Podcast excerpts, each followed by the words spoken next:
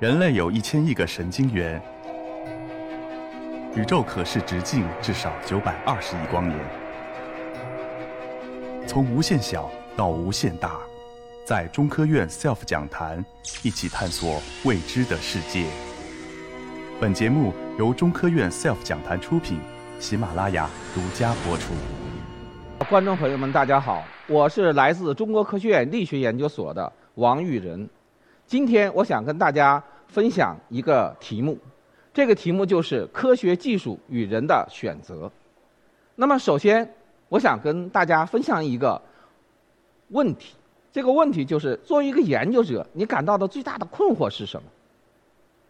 那么，在我年轻的时候，也就是当我在念初中和高中的时候，我对科学很感兴趣。为什么呢？是因为就如我的背景所示，在这个广阔的宇宙中，我们人是很渺小的。那么当时我就在想，人是从哪里来的呢？这个宇宙里还藏着什么那样的秘密？也就是说，作为一个年轻人来讲，他对科学的兴趣首先源于他一个单纯的好奇心，跟他个人的利益并不相关。当我念完我的硕士、我的博士，我进入了中国科学院，作为一个研究者，真正的以科学为职业、科学为生计的时候，我却遇到了一个困惑。这个困惑呢，伴随我始终一直到现在。那么问题是什么呢？那么作为一个研究者，你首先要选择你的研究方向，也就是你的课题。那么研究什么样的课题才有意义呢？是研究基础研究的课题，是研究促进技术发展的课题。这些课题会给你带来你的前途吗？那么要搞清楚这个问题，首先我们就要搞清楚科学与技术之间的关系问题。那么在讨论这个问题之前，啊，我想用一个故事来解释这个问题。那么这个故事的名称就叫《卡门窝街的故事》。好，现在我们来看这张漂亮的图片。这是位于美国华盛顿州的塔克马大桥，这座大桥的跨度有八百五十三点四米。那么这座桥呢，始建于一九四零年的七月。但是一个事情发生了，当它建成通车四个月以后，也就是在十一月，它被一个十九米每秒的风吹塌了。十九米每秒，这相当于一个八九级的风。那么这是当时正好路过这个桥啊，就是在这个桥搭之前，一个摄影团队啊照下来的照片，一段录像。可能基于一些艺术家的细胞吧，他觉得这桥在风吹的底下直晃直摆，哎，很好看，很有艺术感。但他不知道接下来要发生的事情。那么就是这座桥，它在一个大风吹下塌了。那么这个坍塌被誉为啊二十世纪最严重的工程技术错误之一。但是桥为什么会塌？那么我们要想解释清楚桥塌的问题，我们就要把时间往前推，推到一九一一年。那么我想介绍一个人物，这叫冯·卡门。冯·卡门出生于啊奥地利的布达佩斯，被誉为啊全世界航空航天时代的科学奇才。他是美国推喷气推进实验室的创始人，也是美国的火箭之父，著名的空气动力学家。他还是钱学森的老师。我们知道钱学森是谁？是一个很伟大的科学家。那么，一九一一年，冯·卡门工作于哥廷根大学，当时他是助教。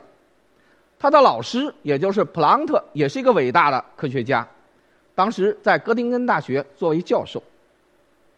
那么，普朗特当时关心的一个问题是什么呢？叫边界层问题。具体的我不详细解释。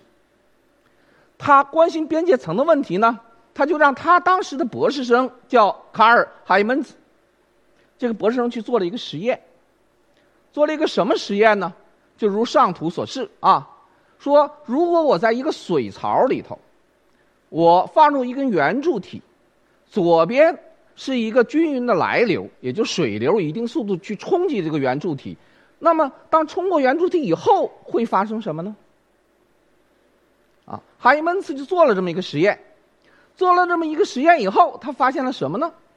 他发现，哎，当这个水流绕过这个圆柱体以后，它在后边摇摆不定，如下图，啊，这个模拟图所示，稳定不住。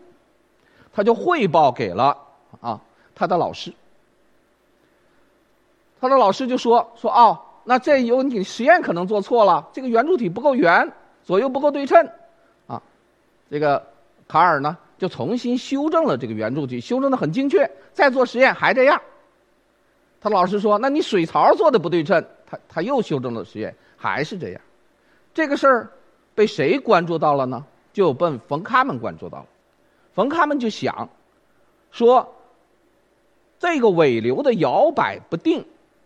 一定有其物理原因，并不是实验的误差造成的。他就对这个问题随后进行了深入的研究。他最后搞清楚了这个问题，这是水流的阻力产生了这个涡形的动力。那么，他把他的研究结果报告给他他的老师，随后发表了相关的研究论文。那么，他做的主要贡献是什么呢？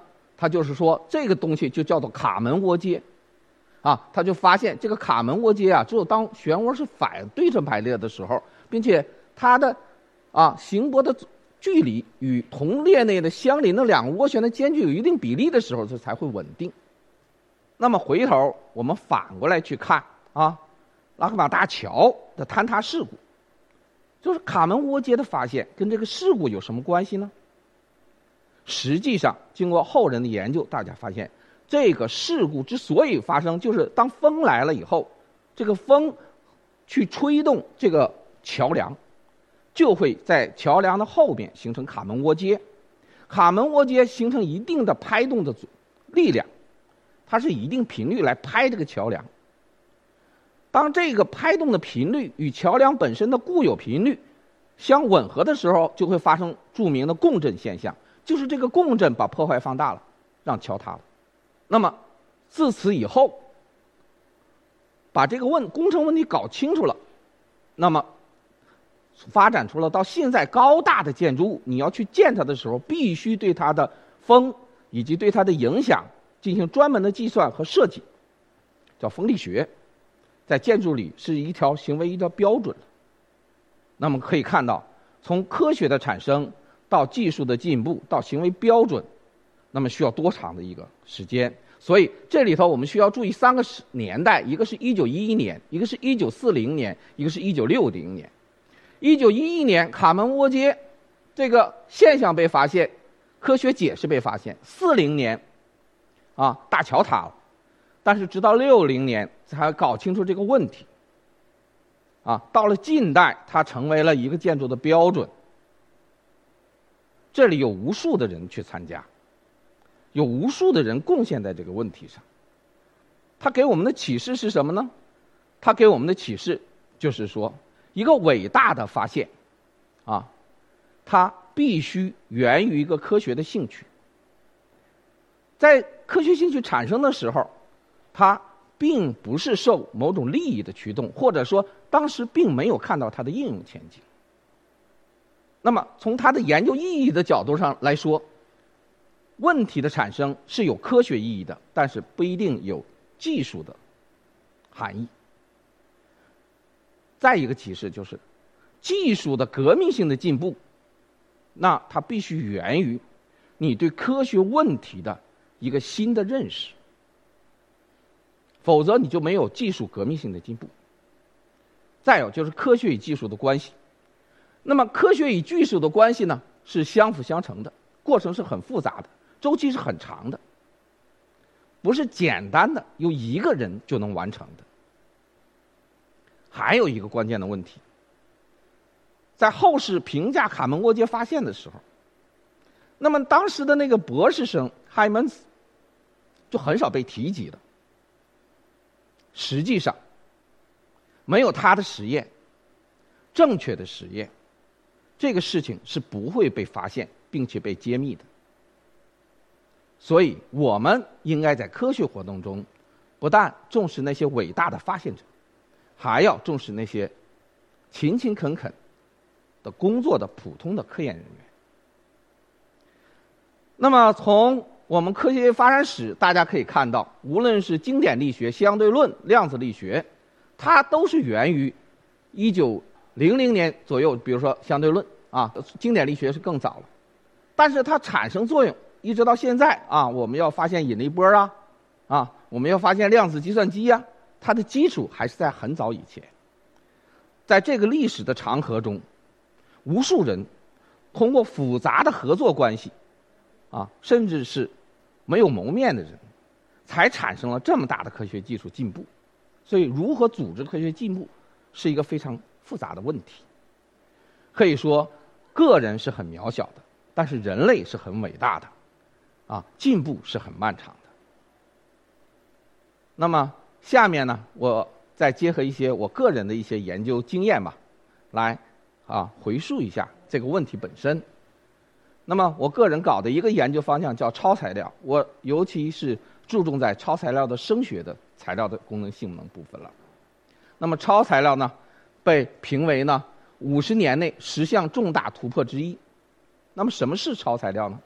我们知道啊，有原子有晶体，是吧？那个原子的尺寸是埃及的，很小。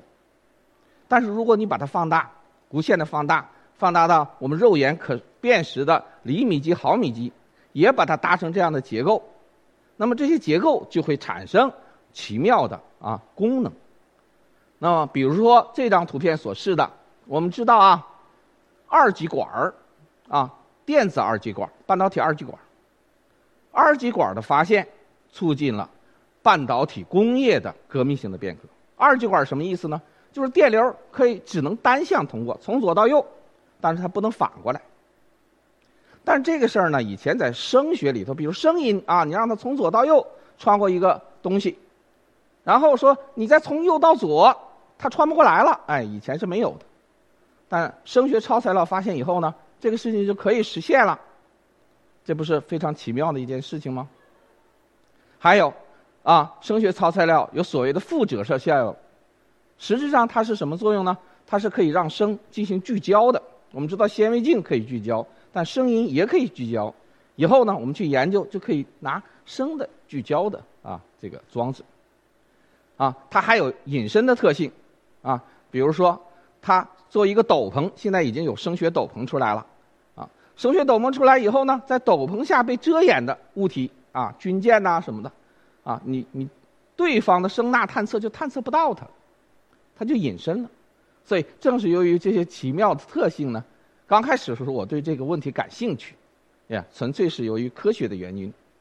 那么我们啊提出了所谓的声子剥离呀这样的一些啊概念，那也就是说我们可以提出一种宽带的、宽频的，啊，在水下能够很好的吸收声音的这样一种材料，啊，比如说它就可以让水下的一些。啊，声呐波啊被吸收啊，比如说你用到潜艇的外表面啊，它就可以达到隐身的效果，声学隐身的效果。那么我们也提出了所谓的啊这种啊基于迪拉克点的这种啊啊频率可调的啊叫声拓扑绝缘体这种材料，它的用处是什么呢？它就可以让声音在一个材料里，如下图所示啊，它一个沿着一个通道，特殊的通道去走，其他地方它不传播。那么这些东西有用没有用呢？当时想啊是没有想用处的，后来发现呢，哎，它真有点用。比如说我们的大飞机，大飞机呢，这个飞机翅膀啊、发动机那块大家可以看到里头那些材料叫叫声衬材料。那飞机在降落机场的时候啊，有很大的噪声，啊，一个要求就是要把这个噪声降低，否则的周围的噪音啊是太大了。那么以前呢，这个声衬材料呢？啊，都是用普通的东西去做的。那么自打有了超材料以后呢，大家就是试图用 3D 打印技术啊，用各种技术来构造出一种新的材料，使得这个噪声降低的效率更高。啊，那么还有另外一方面，比如说这这种东西啊，叫基座，它是干什么用的呢？比如说它在放在我们的船里头，它是来架那种啊发动机的。我们知道发动机有噪声。啊，这个噪声你要想不让它传播出去怎么办呢？你就用这种具有减震的基座。这种减震基座呢，就可以完全的隔离这个发动机的噪声向外的传播，降低呢你整个船体的啊，我们叫声目标特性，也就是你整个你变得静音了，啊，所以我们就是静音型潜艇啊等这种东西的一个强烈的需求。那么简单的讲呢，就是这些。那么我想说的意思不是研究本身，而是说，当我个人的经历也是如此。当我搞一项研究的时候，我刚开始可能并搞不清楚，啊，这个东西最后有什么用处，啊，聚焦于科学问题而已。但是过后呢，我们会发现，你的东西确实能够用于实际的啊工程应用当中。那么最后呢，我想说一些啊个人在这些事情上的一个体会。首先呢，一个人要想选择他的科学的题目，他必须立足于本专业，是科学问题驱动的。当时你要追求的是什么？追求的是创新性。你如果没有创新性，你就不就去干这个事情了。但是当你去搞科学问题的时候，你又要应应国家的需求，你要时刻注意你的研究。和社会的需求之间有没有对应关系？你要很积极去推动它往社会需求上的转变。那么第三个问题就是说，你任何一个科学的进步，你既要靠杰出的科学家去领头，但是呢，它又是一个非常复杂的一个群体性的行为，所以要必须注意那些关注那些普通的科学工作者。还有一条呢，啊，作为一个普通的科学工作者，你可能穷你一生，你也做不出什么所谓的成就来。你要有那种做好准备牺牲的精神，啊，不是你生命的牺牲啊，而是你默默无闻为科学贡献了一辈子的精神。还有一条，就是说科学问题，我个人的观点啊。现在大家都在讨论科学问题大了，科学问题小了，科学问题有意义没意义？我个人的观点，科学问题只分两类，叫解决了的科学问题，还有一个叫没有解决的科学问题。但是它没有大小的问题，因为你不知道一个科学问题在未来一百年、一千年以后，它真它到底能够发挥多大的作用。还有一条就是。技术、科学的进步都是点滴积累而成的，一点一点的积累，积累。突然抱一个金砖、抱个金娃娃的事情有没有呢？有，但是很少。所以在我们全社会进行科学研究的时候呢，要一定关注这种点滴的进步。点滴的进步是什么人做出的？是普通的科学研究者做出的，那些坐冷板凳的人做出的。